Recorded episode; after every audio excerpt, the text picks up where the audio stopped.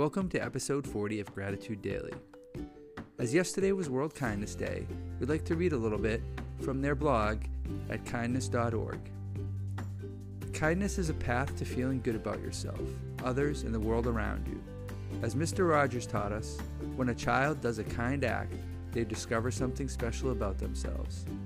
Science has shown that acts of kindness, big or small, make the giver and even the lucky bystander happier. When we teach a child how to do a kind act, we are giving them a powerful tool both for personal well being and to make a measurable impact on the world around them.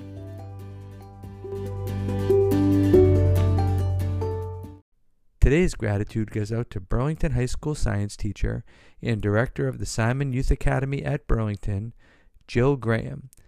Mrs. Graham, a science teacher at Burlington High School, was awarded the Administrator of the Year award by the Simon Youth Foundation at their national conference in Texas last week. Mrs. Graham was nominated for this award for her deep commitment to providing the resources and opportunity for every student to earn a diploma, regardless of their life circumstances. Thanks, Mrs. Graham. We also want to throw some gratitude towards Mr. Gerard Coughlin, an English teacher at our Simon Youth Academy at Burlington.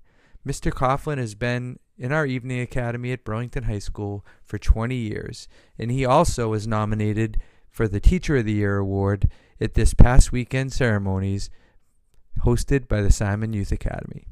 Thanks for all your efforts, Mr. Coughlin.